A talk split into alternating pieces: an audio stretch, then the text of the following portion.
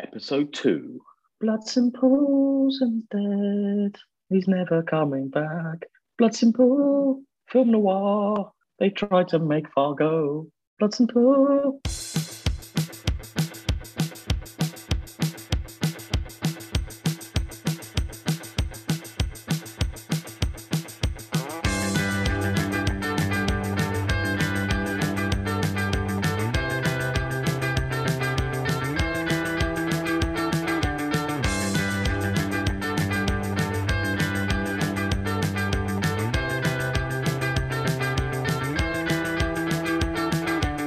What's up, everyone? I'm Shafi Malik, and you're listening to the Who Dropped the Popcorn podcast. The premise is simple. One of us picks a film that we know none of the others have seen. The rest of the group watch the film, and we get here to discuss it. Joining me tonight is Dave McHugh. All them people them want. Andy Newlands. Uh, simple good evening. And all the way from the very north of England, Kyle Hammond. Woo! Hello there. No, he's got a fan club. It's not the very north of England, Shafi. It's the beginning of the north, the gateway to the north. Okay, so uh, you know nothing, Shafi warning. Malik. You bastard! You northern bastard! Here's your warning: we'll be going into heavy spoilers. So if you haven't seen the film, we thoroughly recommend you watch it before listening to this. This episode's choice is Dave's. Without further ado, Dave, what film did you choose for us? Blood Simple. Thanks, Dave. Okay, that's end of episode there. Thanks, thanks, Dave. Oh, okay, bye. So you want me to say why I chose Blood Simple? Yes. So tell us what tell us what tell us what the film is, when it was made, who's it by, who who made it, et cetera, et cetera. Blimey. Um, okay, uh, so Blood Simple is a film made in nineteen eighty-four by the Coen Brothers. And it, when you watch it, even on D V D now, even when you watch it on D V D, it feels like you're watching a nineteen eighty-four on a V H S copy. It is so gritty. It is so raw. It's so real. I just love this film. And the thing that I love most about this film is every other film sucks people in by you're left hanging. You're wondering what's going on. You don't get it. You don't know the full story. All the films, you're like, what's going on? What is going on? But in this film, you know more than the characters. You're ahead of the characters. And I can't think of another film that's ever been like this. You know more. You, you're thinking, oh my gosh, they think that. That's not the truth. Whereas most other films, you're like going, I don't get this. I watched The Big Sleep the other day and I literally spent the whole film going, who's that? What's that? Who's that? Who's going on? But Blood Simple, you're ahead of the curve. That's why I love this film. I cannot think of another film ever made like this. Scene. Done. Boom. Right.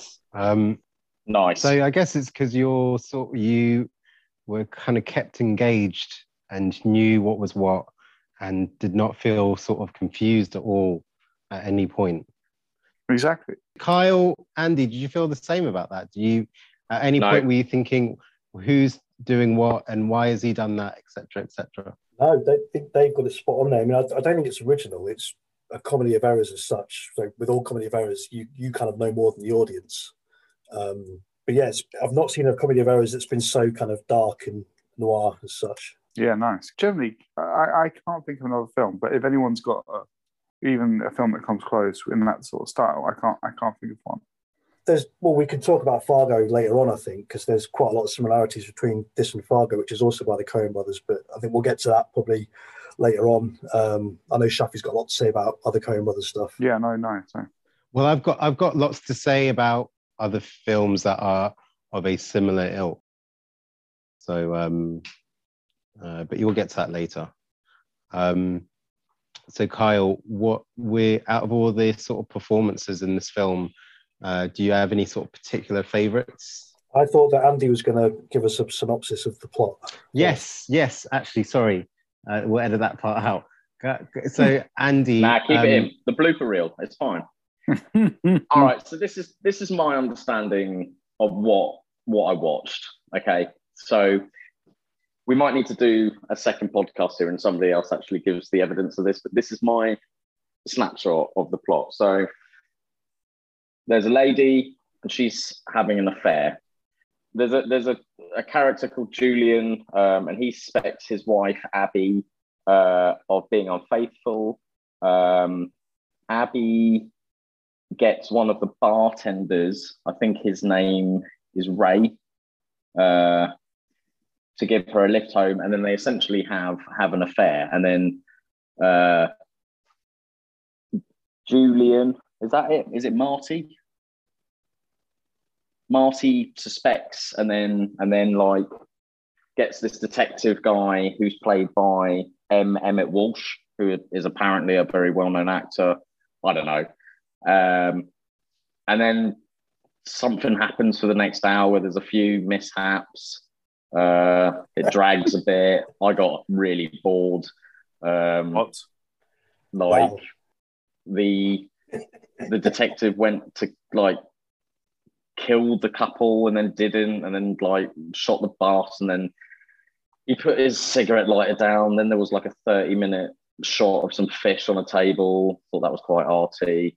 And then um then he died, and then he didn't really die. He was in the back of the car, and then he's on the road because, you know, some G C S E student thought, oh, I need to spice up this film, what can I do to get a few more pages. Then he was on the road, and then, oh wow, a lorry's coming, and then the lorry came, and that went on and on and on, and then nothing happened. The lorry just went by and for some reason didn't stop as a man with a dead body. And then they went on a field the wrong way, so the field had been would plowed. You stop? I wouldn't stop. I wouldn't stop. It was just on driving. Yeah, well, that's because you're a pussy, chooses films like this. And then then like, you know, he's still not dead. It's like Lazarus. It just just so he's burying him, it just goes on and on and on. And then like, I don't know, then Ray comes and finds like the gun. It's like, oh, it's, it's Ray's done that because he thinks the woman he's having an affair has done it. And then um oh, it just goes on and on. And there's yeah, this really nice like athletic young Bill wrong. Cosby guy who works wrong, in the bar. And then um you got the, the fish wrong. Is still there, the fish is still there. And then all of a sudden, the detective who can barely walk because of the gout is the best sniper since, like, fucking Matt Damon's done a film about sniping. And then he takes out the guy oh, and Matt then the light bulb. Oh, I don't know. And then, then, God, then she thinks it's Marty. Then suddenly we're in The Exorcist and Marty's alive in the room for no reason. It's just ridiculous. And then um, she shoots the door, the detective dies and looks at the plumbing under the sink. Fade out, film done. Waste of time. Oh, just, look, just because I didn't like Ford versus Ferrari doesn't mean you have to not like this film. You I'm deliberately not. set out not to like this film. No, I didn't. I was outrageous. so bored. I that's actually childish. had to watch it over four times. It was so bored. I was so bored. It's so long. Like, I don't need to see him walk three hundred yards from his car to the ground. And then, oh, God, it was so boring. Oh, mate. Oh. So... But do you know the mad thing is I'm absolutely glad I watched it because I love knowing the story in the head. I prefer knowing the story and thinking about the story in my head than the actual act of watching the film. I don't know if that makes any sense, but I just, in my mind, it's That's a exactly better story. What I said about Ford and Ferrari. Then, yeah, so fair enough, like fair play. But it felt to me like some university students had got some money together and just put this in, and that that was their bit, got them, and then they went on and did well. But I appreciate this was their first film, and it was before loads and loads of films, but I thought it was pretty dull, um, went on a bit too long, personally. So outrageous. How I've never had an opinion be so wrong. Just, just so, you're so wrong. I mean, it is, a, let's just bear in mind, it is an opinion, so... Exactly. Uh, and there's no the there's no such thing as a wrong opinion. I think we should change the name of this podcast to Outrageous, because that seems to be the most commonly used word in uh, the first episode on this. Don't get me wrong, you know, it, it was nice, but I just love, I was like, I was just so looking forward to the film ending, so I could be like, okay, right, I've done it. Like, just when I don't need to see him washing the floor for twenty minutes, like, oh, now he's at the sink with the blood, now he's back at the floor, he's back at the sink. I get it. Like, that's so real. You're in. You're in. You're in that crime scene. With nah, them. I'm in my lounge waiting to go out. It's just. Oh God, oh, not you for me. Don't, you don't ever go out. You're a family man. You never go out. Come on. You're so that's more a likely, synopsis. You're more likely to clean up a murder scene, then you have to go out clubbing or something like that. Yeah, and that's so, true. Whatever. But I wouldn't. I wouldn't. oh, I don't know. It wasn't for me, guys. This is so outrageous. Just because I had a go at Ford versus Ferrari, you have no. This has got nothing to do with it. It was genuinely. It I exactly. thought it was boring. It's not. I swear on my kid's life. Sorry, I just want to say because I I'm pretty sure I had uh, a conversation with you, Andy, and you you said that you really enjoyed No Country for Old Men. Is that right? Yeah. So that's quite because the the pacing is quite similar to the those those two films are paced quite similar, don't you think? Yeah, but I didn't feel invested in any character in Blood Simple. I didn't like right. any of them. I didn't care what happened to them. I was just, I was so disconnected from everything. I was like, well, he's a douchebag, she's a douchebag, he's a bit of a douchebag, and that other guy's a douchebag. So what do I care? but- That's an interesting point, actually. Um, I did enjoy the film, but I didn't particularly care about any of the characters. Yeah. I just enjoyed being there for the ride, watching this chaos kind of go on. A comedy of errors just descending worse and worse into chaos. Um, I think Shafi yeah. might change your mind about this film, though, Andy, uh, when he tells you who was uh, who worked on the film. Who? Uh, so Matt uh, Damon. Matt Damon directed this film. He, oh. he was the he he he did it during his G C S Es. Yeah, well, it was, it well he did it in like kindergarten. It. He was in kindergarten. Like Matt Damon. um. Yeah. So Ben Affleck uh, on the sound boom. So, fun, fun, funnily enough, a, a lot of the, the people involved in this film were, um, it was sort of like, it was their first film, first time being in a, for the Coen Brothers, it's their first f- time being on a film set. But the, who they actually used as their cinematographer, so their person kind of, you know, creating all the shots, kind of doing all the camera movements, is Barry Sonnenfeld. Do you know who that is, Andy?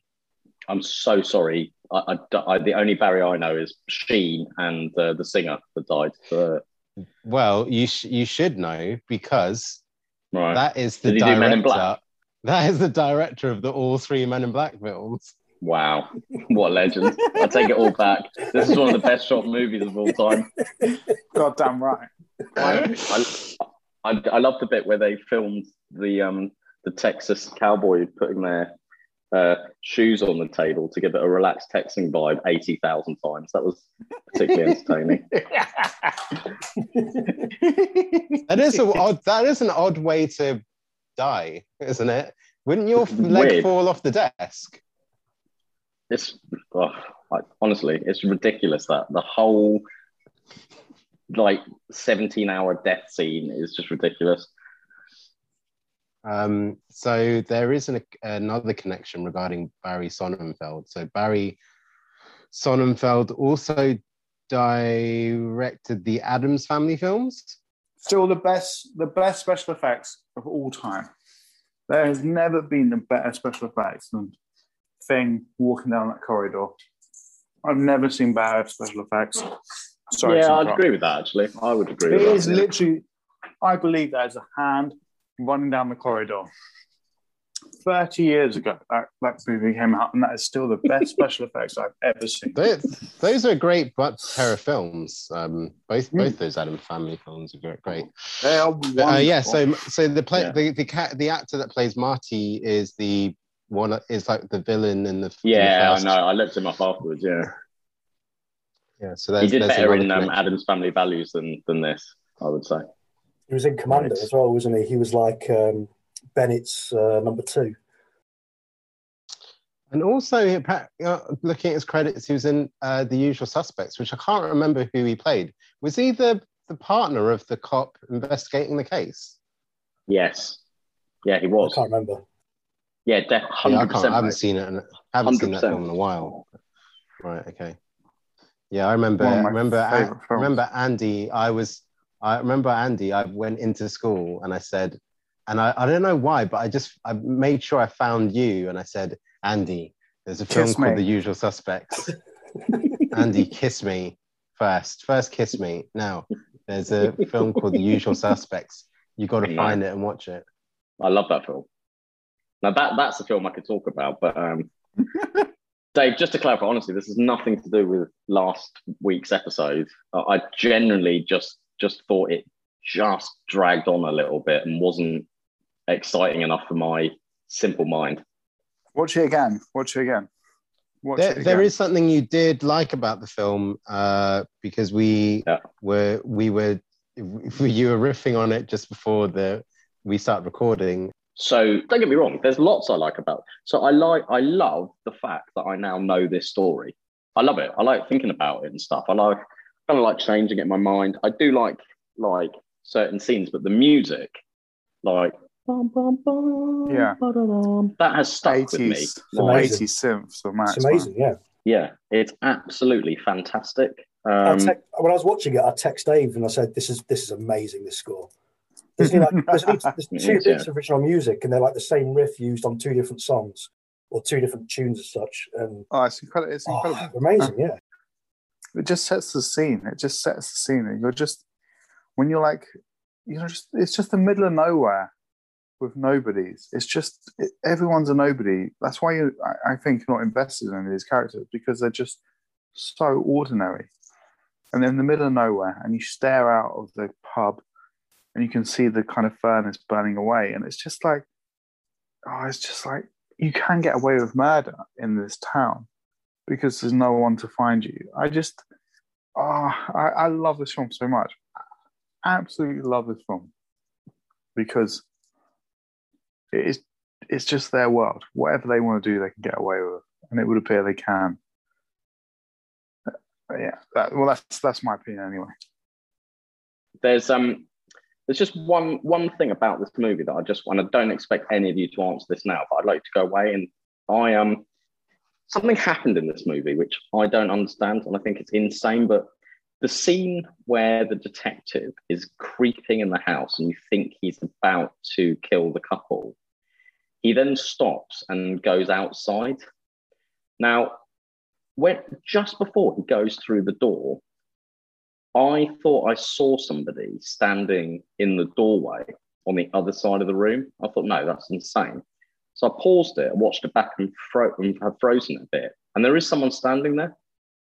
So I just, I'm not, I'm not asking you to like, what, what the fuck's that all about? But just, I think you should all go and watch that and find out and just have a little look at that. And then we maybe add it onto this conversation because it's really, really weird. Like, I don't know if it's an Easter egg or if, I was hoping one of you guys was going to say, "Oh yeah, I saw that as well," but I have no explanation for it. No, that's that's really interesting.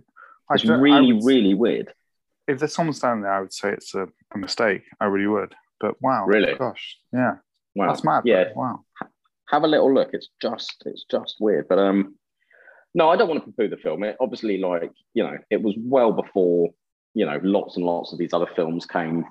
came out, and you can see it set a precedent for X, Y, and Z, and it was their first attempt and all the rest of it. Um, music was great, and yeah, the, like Dave, even, funny actually when you're talking about that burning furnace scene, like that, and it, like if that was a piece of art on my wall, I'd be like, this yeah, is fantastic. Yeah. And there were so many scenes that you could just click, and actually that that looks in in isolation fantastic, but the whole thing for me just just I got a bit bored.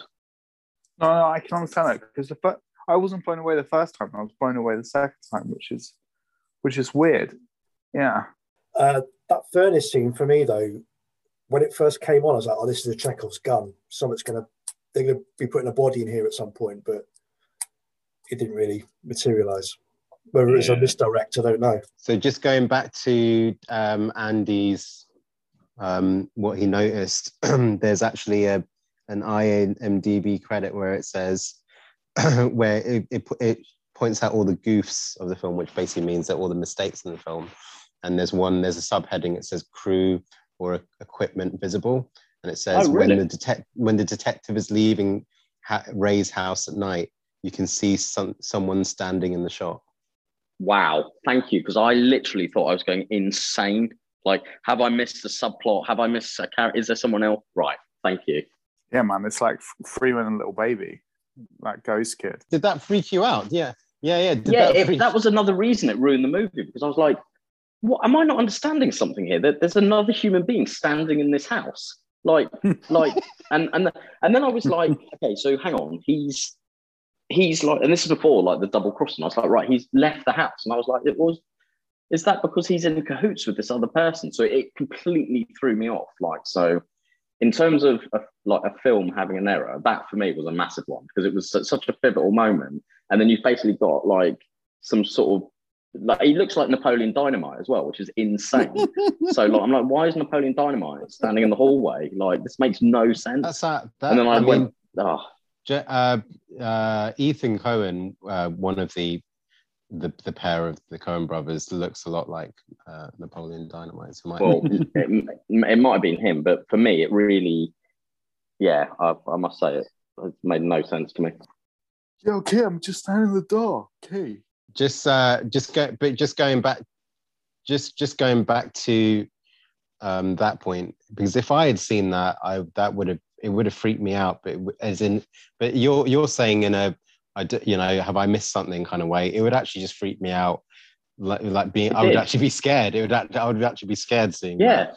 But and the, the, going back to a point that I was going to make is that this, uh, if we if you look at kind of the Coen brothers filmography, this feels like the closest they've made to an actual horror film, and um, uh, there are there are kind of a lot of uh, it's it's shot it's a shot like a quite like a horror film, and um, uh, there are and that's why there's kind of this kind of brooding pace, and uh, there's a very uh, uh, um. Uh, Dave, you you know, you, you, I'm not sure if you remember this, because you, you said you haven't seen it uh, in a bit, but there's a there's an odd shot where Marty comes to um, take Fra- Frances McDormand's character, and she she uh, he sort of drags her out of the house, and then the the camera uh, is the same sh- type of shot they use in the Evil Dead films, where it's sort of like a, it's like, you know, how they did it in Evil Dead is they had a, a camera mounted on a motorbike, and they kind of drove up to, to drive drove up to sort of the cabin, and they do that same shot in in in this film, even though it doesn't really warrant for that type of shot. One of the Coen brothers worked uh, on Evil Dead, didn't they? Because didn't they all live with Sam Raimi? Oh yes. So so what? So, wow. so actually, wow. this is what I was gonna. So there there. So um, Sam Raimi. Uh, cameos in Miller's Crossing. Um, yeah, they all lived together before, and um, what uh, I think um, uh, Ethan Coen worked as an assistant editor uh, on the first Evil Dead film as well. And um, uh, but what one thing, and I think I shared this in the WhatsApp group. Um, they did a um, they did like an investors trailer for Blood, Blood Simple. And that actually yeah. um, stars uh, Bruce Campbell from the Evil Dead films, and that and that really is shot like a like a horror film. You know, they should have resought that whole kidnap scene as well, because that for me, the the, the acting over that forty second period was diabolical. Like, the rest of the acting in the movie was fine, but the kidnap scene was almost laughable. It was like, like how she overpowered him. Like, it was just fucking awful. Mm-hmm. Like. Mm-hmm.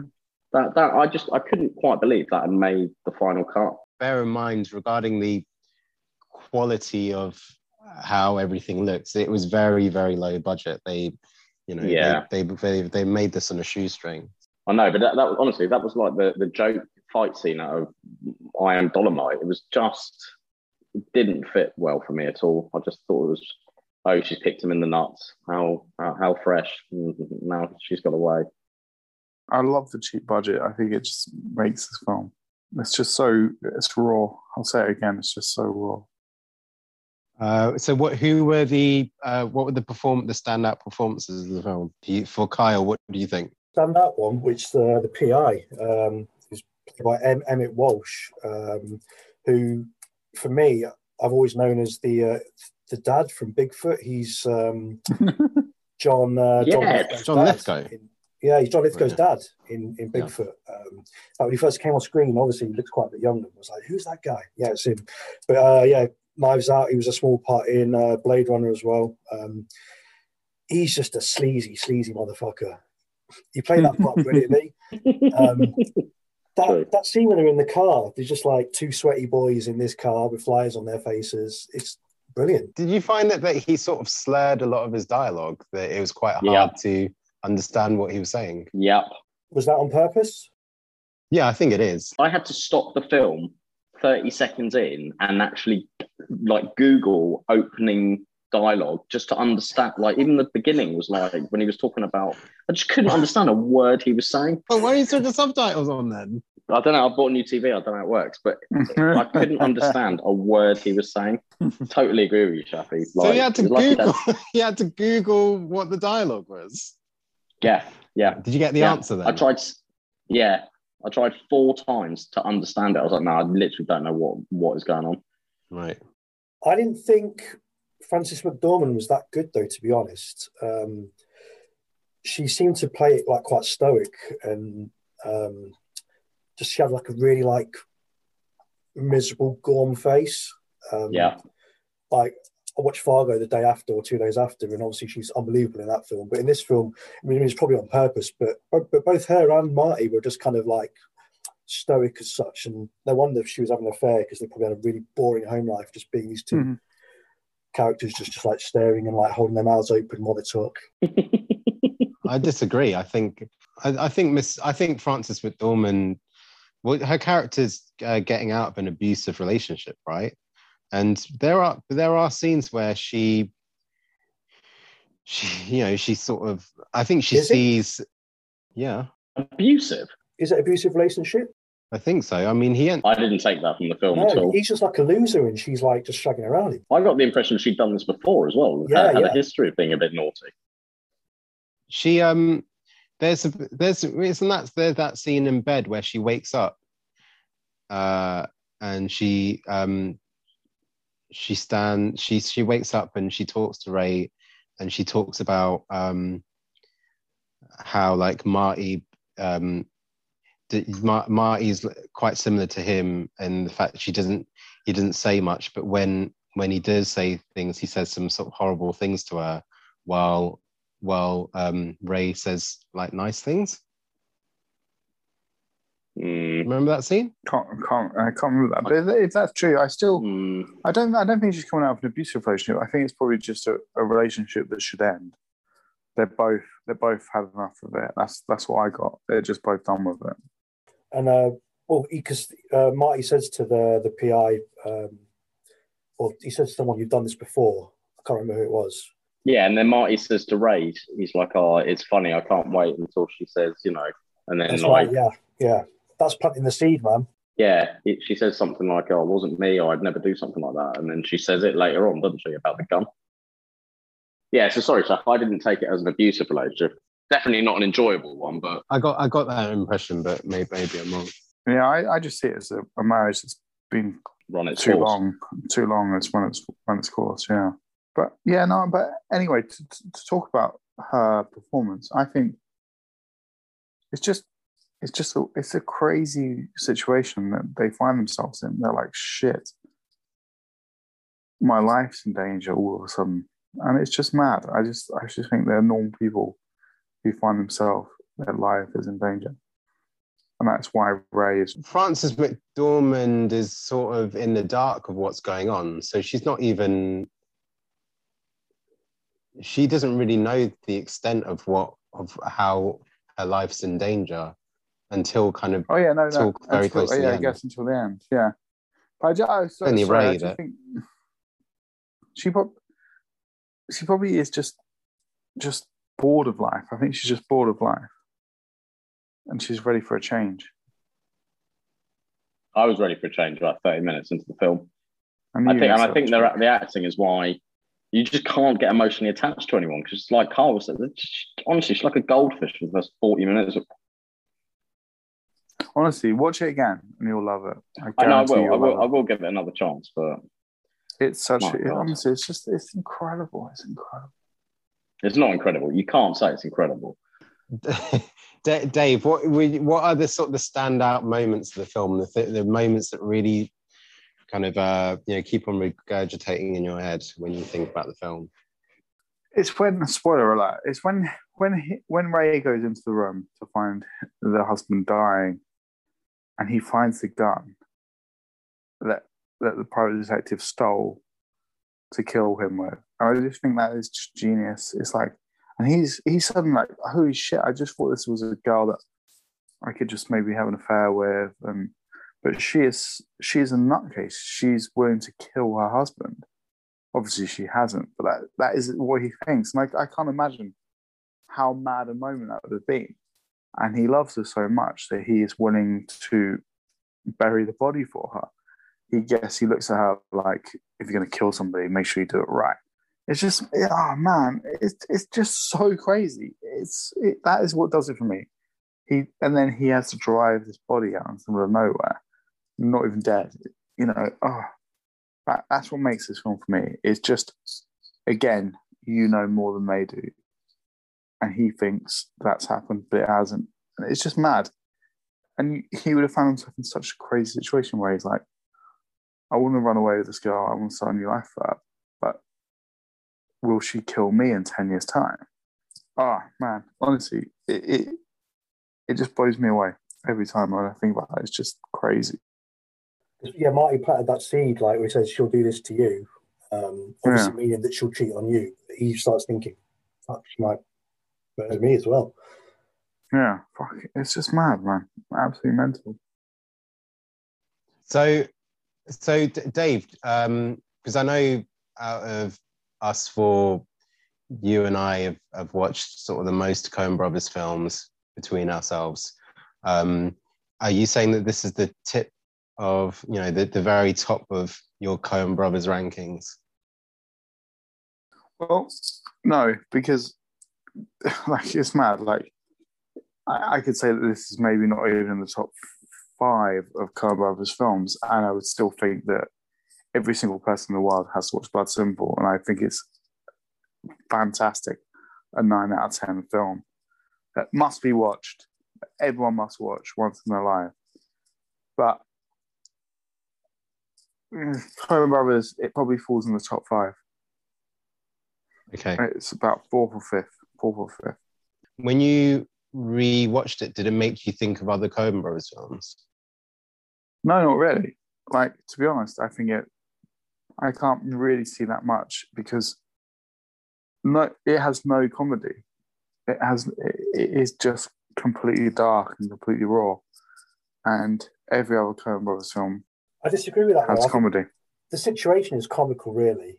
Uh, like when he's trying to clean up the blood and stuff, I was just like laughing, going, "What is this guy doing? You're never going to get away with mm. this." When he's putting the body in the car, he just there's all blood over the back seat. He doesn't even attempt to clean it up. It's like, what is what is, is this guy thick? What is he doing? Well, yeah, no, I guess that, that could be like the beginning of the Coen Brothers' dark sense of humour. So, yeah, I, I agree on that. But right, it's not, it's not nothing, nothing in the script. You've read the script would make you laugh, whereas other Coen Brothers films, I think you would laugh yeah. out loud through yeah. the script. But yeah, it's it's interesting because it doesn't it doesn't feel like a Coen Brothers film to me. It, later, when they make Raising Arizona, that is the epitome of Coen Brothers. Coen Brothers is Big Lebowski and Raising Arizona for me. Just mad characters, mad stories, just brilliant, brilliant, brilliant fun. And Blood Simple and Fargo are a little bit more down to earth. They feel a bit realer. But for me, the Coen Brothers, no when I watch a Coen Brothers film, I just, yeah, yeah. yeah. I, when I watch a Coen Brothers film, I just want to be in close to fantasy land, just almost like a a film that is probably couldn't happen. That's that, that's what I want from a Coen Brothers film. I want to be in La La Land. Yeah, I, I mean, I, I listened to a um, a podcast uh, by by a. Uh, A, quite a well-known cinematographer called Roger Deakins, and he's he's he's worked with the Coen Brothers films quite a few on quite a few Coen Brothers films. He, he did. Uh, Just quickly, shot... I'm going to interrupt you, Shafi. Go on his go on his IMDb. He's done some of the best films ever made. Honestly. Yeah, yeah, yeah, yeah, yeah. Hmm. yeah. yeah he's he's he's a legend, you know, and um, and his podcast is brilliant as well. Uh, and he, um, you know, th- there was a podcast about breaking down Uh, No Country for Old Men, and he was talking about the Coen Brothers, and he says that re- regarding um, the, the the genre of of their of their films, there's always, it's not that the films are, you know, comedy or not comedy. They're, what they're interested in is the absurdity of humanity. And I've when I was when I was like in my teens, I, I read a series of short stories written by Ethan Coen, and uh, every every character that was described in each of those stories had these sort of larger than life um, you know, characters that are a bit out of step with with everyone else. And I think I think a trait in Blood Simple is is the P I character. Um, you know, he's sort of larger than life. He, you know, and I'm pretty sure, even though I haven't read the screenplay, I'm, I'm pretty sure how he's sort of described would be kind of in sync with how a lot of these sort of larger than life characters are described in other Coen Brothers films. And I think, you know, something I've always thought about the Coen Brothers films is that you could, what I could watch something like, uh, I, I could watch Raising Arizona, something kind of really wacky, or The Hudsucker Proxy, um, which is this sort of snappy, fun, um, almost uh, like tonally for kids. Uh, um, uh, you know, great film. That's actually the first Coen Brothers film I saw. But then you could watch something like The Man Who Wasn't There, which is sort of this very, you know, it's black and white, um, uh, deadpan uh, film, and And you know, similar with this and No Country for Old Men. I could watch that. I could watch all those films. And for me, even though they sort of swish from genre to genre and from tone to tone, it still feels like the Coen Brothers. And, and possibly it's because, you know, you'd probably have to sort of watch more films of the more films in their sort of filmography to sort of to to to understand that. But um that's sort of how I feel, is that all these films feel like they couldn't be made by anyone else other than them.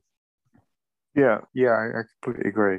I don't know what it is, but I know I'm watching a Coen Brothers film, but don't ask me why I know. I just I just kind of get it. It just feels Coen Brothers-y. As a man that's uh, not as um, adverse into films as you guys, um, I watched Blood Simple, and then I did see Fargo a long time ago, um, but I made sure I rewatched it. I wanted to watch some more, but to be honest, I ran out of time. Um, there's a lot of similarities though between this and Fargo, and I know that I was reading some stuff in there. The Coen Brothers have said no, they're not similar, but as a simple man, I think there's quite there's quite a lot of um, similarities, yeah. Really. Um, it's bad. It's like Dis- regional disagree. Specific, obviously. I mean, Blood Simple is Texas, where it's hot as hell. Um, Fargo's Minnesota, Minnesota, where it's cold. So it's like the opposite there. Um, it's about crime that descends into chaos. Um, there's similarities there. There's quite a lot of similar shots as well, like the highway scene. Yep. There's similar points there. In fact, even the low tracking shot of the, the car going down the road, you could just see the, the lines in the middle. Um, obviously, Frances McDormand is in both, but characters are really far apart from... Uh, from each other. Um, people are saying that there's uh, similarities with No Country for Old Men, but it's been a long time since I've seen that, and I can't remember loads, loads about it, to be honest. I can't see that. I, I think we, you know, I, I think as far as pacing is concerned, I think it, it it's quite similar. But I think that's where. But also, I, th- but also, I think um, regarding this film, Raising Arizona, and No Country for Old Men, is that there is a um, there is a person, there is an antagonist who is hired um, uh, by but by someone, and you know there is a, a sense of dread, um, mm-hmm. be, you know, from this from this antagonist. So regarding what have I done? What have I done? Oh my so, god! So um, I've unleashed hell. So you know the, the Raising Arizona. Um, it's the it's the sort of Hell's Angel that that's um, that's tr- trying to trying to find them. Uh, and with with No Country for Old Men, well, No Country for Old Men. Uh, Anton Sugar, the character of Anton Sugar, he you know it, it feels like that is that's a character that's very unique, because it feels like he cannot be bargained with. He cannot be. He's just an unstoppable force of nature. Um, where you know the the variant where it, where it comes to this film is that um, uh, M uh, Emmett Walsh's character um, is kind of bumbling. And one thing is, I don't get why he opened that window. I still don't get why he opened that window and tried to open the window in the other. Why? Why did he have? Why did he open the window from outside? Why did he I, open? I thought he. I thought he was going to go out onto the fire escape and then going through that window to try and kill her. Yeah. Yeah. Yeah, but why did he have to open it from? From his side? Couldn't he have just stuck his head out the window and just opened it? Mm. Maybe, yeah. Maybe he needed the window to be open to get his hand in to get some leverage to go around it. I don't know. Well, so the thing is, is that um, uh, you know, I, I think that he, he's no Anton Sugar uh, because mm-hmm. I know for for me, um, you know, this this character in Blood Simple feels sort of. feels like a character you can sort of bargain with, and you can, you know, yeah, offer um, him more money, and he's on your yeah, side. Yeah, yeah, he's so, so sleazy. Yeah, he's a sweaty, sweaty bastard. That's my mm-hmm. um, uh, compare and contrast moment regarding uh, th- this film. But, um, but I, I would, but one, one thing I think um, there are. We, we, Dave said at the beginning of this conversation that there are, there's no film quite like it. But if you are looking, if you are If you have seen this film, I know this doesn't apply to Andy, and you're looking for something of a similar ilk, there are these. I mean, it go it goes. Um, it, it, uh, it, this falls under what you call the subgenre of a neo noir. So these film noir films that are um, that are set in sort of modern day, and they normally involve uh, some sort of lo- love triangle as well, um, and. Uh, I, I, th- I think a, a film that this is most similar to is a, an Australian film that was released in two thousand eight called The Square. It's really good. I'd recommend it if you guys haven't seen it. Um, uh, it is, I've uh, heard of it. Never heard of it. It's really good, um, and it's it's it made me think about um, this film uh, quite a lot. I thought you were going to say the film where they kill kangaroos in real life. That seventies film, which I can't remember the name of. Have you seen that yet? No, no. no. uh, Wake in Fright, isn't it? Yeah, Wake in Fright. It, is it on Amazon? I can't remember. I think it might be. I think it's on. There's like a YouTube rip as well. Who is in The Square? I don't. I don't think it's any like known actors. It's made by Nash Edgerton, and Nash is Joel Ed, Ed, Edgerton's brother. So Nash and Joel, they start they start this um, production company called Blue Tongue. I think it's called Blue Tongue. And uh, so you know, Animal Crossing, you know, not Animal Crossing, Animal Kingdom. Kingdom. Um, yeah. uh, that that's part of one of the Blue Tongue films, and um, so yeah, I, I'd I'd recommend that. Um, I th- you know what? Sorry to interrupt, but if anyone hasn't seen Animal Kingdom, and have to thank Shafi because I probably would have missed it if it wasn't for Shafi, but. That is a film. That is a film. My gosh. I cannot get over how good Animal Kingdom is. Like, it is close to a perfect movie for me. Uh, it is, oh, it is so good. Some, some people just, were pick, some people were picking that as their, like, best film of the decade and stuff like that. Honestly, the best film, if someone said that's my favourite film I ever watched, I'd be like, brilliant, fair enough. Because it is so intricate and so beautiful. And at times, there are just little things where it flips. And, oh, like, when the lawyer is talking to them and stuff, and now you're talking to me in the real world, I can't, I can't get over how good that film is.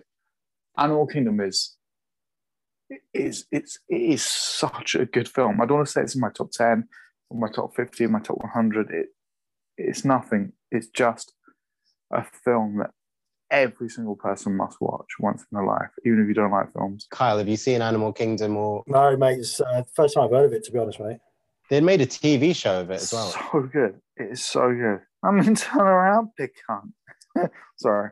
It, it, oh, it's such a good film. My God. Yeah, uh, Andy, you know uh, Rogue One?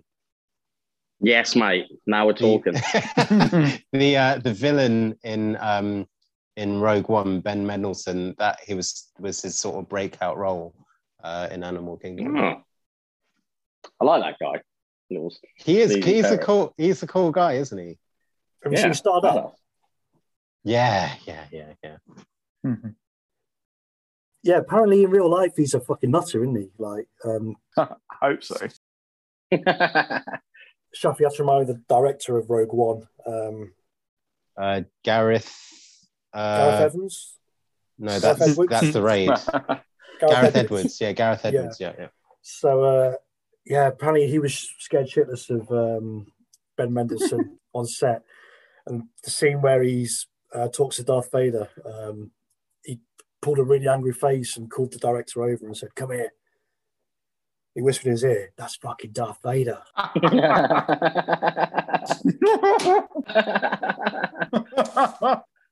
I, I, I, and you know what? It's funny because I the that Donnie Yen fight scene in Rogue One, even though I'm not a fan of that film, I have to give my hats off to, because I think Donnie Yen actually brought in all his um, his his stunt coordinators to do do that scene. Oh, cool! Uh, and uh, so they're, they're, those are Hong Kong guys behind, and that's why that you know I was like, oh yeah, that that like really it's such a kind of nice, even though it lasts for a few seconds, it's such a nicely choreographed uh, action scene. See, that someone should have who should have his own spin-off. Forget about your friggin' yes. Boba Fett, whatever. Yes, mate. Whatever, mate, whatever, whatever. Nice. Okay. Right. Do we um, conclude on Blood Simple then? How do yeah, we finish? You know what? I, I was I was thinking instead of us um, doing a score, how about yeah. we we describe we. D- We describe our feelings about the film in one word. Wow. Oh, God. One word? One word? Are you insane? Okay, three words. Three words. Oh, I don't know. I need about twenty seconds, man. I'm happy with one word. Okay, one word. My word is um, tense. Hmm. How about you, Andy? Oh, I can't. I don't want it to be a negative because it's no. But I think no. But to be honest, you you do have n- negative feelings towards this film, so it'd be dishonest of you if you didn't I'm say a negative word. word. Okay, what you what's you changing your word to, Kyle? Sweaty. Sweaty.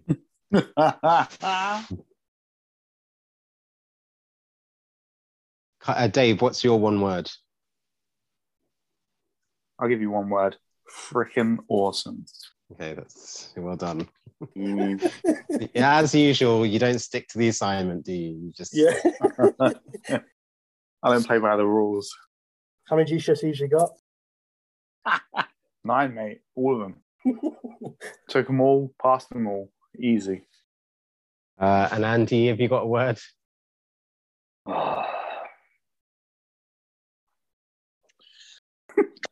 Oh, this is really hard. I'm only allowed one word. I'm too. Can... I've got too many emotions about this because I love the story. I don't like the visual experience. I'm glad I've watched it. It would have been all right if I've never seen it. So maybe um, just the word is mixed? Yeah. Mixed. You slag. no, uh... Don't get me wrong. It. It. It. it, it I'm glad I watched it. I can't, you know. I, like last night, I watched that Chinese film, the uh, the Wandering Earth. Right now, I will never ever get that time back. But and I'm gutted about that. And I think all of China should hang their head in shame about that.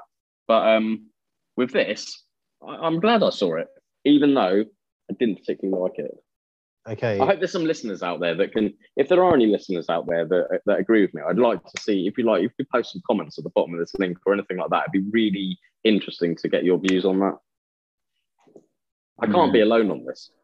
Uh, you're you're going to be a lonely, lonely guy. I think he's just talking generally. So I think it's, uh... uh, and I'm going to go with the word intense. Um, so... Uh, thank you very much for choosing that, Dave. I enjoyed it, Dave. Thank you. At least we had stuff to talk about. Yeah, so, man. You know, yeah, exactly. At the very least, it's a film that demanded a debate. Yeah. I probably would have never watched it if it wasn't for this. Yeah, and I, yeah. and absolutely. And I'm glad I did. If that's if that gives you the positive to end on. I'm the most unhappy person here about the film, but I'm glad I watched it. That's nice. That's nice. Honestly, I know it's asking a lot, but I would recommend a second watch. No, I will. I, I absolutely will. I just, I just, I think it would have been a better book. It would have been a better read. I could have imagined all these amazing things in my head at my own pace, and just, don't know, the visual experience let it down for me. Oh, the gritty, gritty visual experience was amazing for me. Oh, I mate, the bill on I T V twenty years ago was agree. This is it. Get ready, get ready, listeners. The podcast war is on. Andy and I are at war from now until forever. Right. So this is a this is something that I've been uh, I've been looking forward to uh, for quite a while. It's something that's been on the back of my head for quite a while. Kyle, it is your turn. Yes. For the next yeah, uh, choice of our film. And I've been scratching my head thinking what you're going to pick. So I'm so excited to know. Kyle, what's the next Who Dropped the Popcorn podcast film is that going to be about? So I'm going to give you three guesses to guess what the film is. Free Willy. Right. One, it is a cult classic, but you've probably not seen it. Shafi may have seen it. Pretty sure Andy and Dave haven't. Warriors. Um, uh, The Last Dragon. Second clue. This film also came out in nineteen eighty-four. Oh, we've all seen The Terminator, mate. This film came out when? nineteen eighty-four. Right. I'm going to get this. That's right. We just Google nineteen eighty-four films made in nineteen eighty-four. Okay, what's the third clue? Gremlins. The third Police Academy is Beverly Hills Cop. The guy that played Marty, Dan Hedaya, is that how you pronounce his name? Dan Hedaya, hmm. Hedaya? Yeah. Hmm. Is also in this film. Wow. I looked up his IMDb and I can't, can't remember. Don't look it up. Don't look it up. Okay. I don't, I, I don't know. I, I don't Okay. Know. The film that I choose, I apologise, is, drum roll. Hang on. Hang on. Do you want a drum roll? Because I can get one. Nah, mate, it's all right. Hang on, I'm looking it up. Is it Blood Simple? Bloodsport. Is it Bloodsport? Yes. No. Is it? No, yeah, yeah. No, it's not Bloodsport, no. Is it Blood Diamond? I really hope you've not seen it, but it is The Adventures of Buckaroo Banzai. Oh, across the eighth dimension. Yes. What the hell is this? Yes. Is that a cartoon? Yes. The Adventures of Buckaroo Banzai, yes. Hang on. The How do I spell that? The Adventures of Banzai.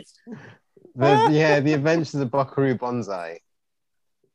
Uh, there's a long... Shit. I think there's other part, other words in that title. I can't remember... Right. So this has I'm got to do. This has got to do with you listening to Kevin Smith, right? That's right. Yeah. So he was going to do a T V show, uh, but that kind of got canned in it. But yeah, this film's got Peter Weller, Jeff Goldblum, John Lithgow, Christopher Lloyd, Clancy yes. Brown. Oh my god! Oh my god! Dan Hedaya. Oh, Carl, you legend! You legend! Sorry, can I just sorry, clarify? Sorry. This is this is The Adventures of a rock star, brain surgeon, comic book hero, samurai who travels across the eighth dimension. That's right, man. Fabulous. I'll watch it tonight. I'm going to take tomorrow off work just to think about it. Have you seen it, Shafi? I haven't actually, no. I'm very excited to watch it. Just don't Google anything about it. Just It's on Amazon. No, I won't. I'll yeah, yeah, yeah, yeah, yeah. Okay. And what's it on Amazon? Dave, can you rent films on Amazon? Or if Shafi rents it, then I can watch it. Yeah, that's fine. I always pay. I'll pay. Yeah, right. In which lifetime, no, I mate? I um, paid for that fucking pile of shit. What was it called? Ford versus Ferrari. I paid for all that. Five ninety nine. That cost me. Oh, it's the best film. It's so gritty. It's so honestly, I can't believe. And if you've not seen Animal Kingdom, it's so gritty. It's so gritty. I love it. Oh man, that was a film. It's the best film ever, unless you talk about the Coen Brothers, who've got four other better films. It's so Honestly, gritty. Crocodile Dundee one, Crocodile Dundee two, Chopper, and Animal Kingdom are the four best Australian films ever made. Fifth is Animal Kingdom. Man. Fifth is Walkabout. Sixth is Mad Max. Seventh is Mad Max two. eighth is Mad Max three. You'll put Fury Road above the other three. It's so gritty. Ah. Yeah, and it's not even an Australian film, though, so wow. Okay. Right. Cheers. We'll call this a wrap. So, Dave, any final words before we go? Newlands is a cunt or something like that, probably. I, I, I recommend anyone that doesn't love Blood Simple after one watch, watch it a second time. I know I'm asking a lot, but do it. No, anyway. I will. I will. Andy, any last, like, yeah. very, just a few final words before you go? Yeah, they should have written it as a book, not made the film. Idiots. Oh, who's got time to read a book? Who's got time to read a book? Kyle? Just a bunch of sweaty boys with flies on their faces. Okay, uh, you've been listening to Who Dropped the Popcorn. See you next time.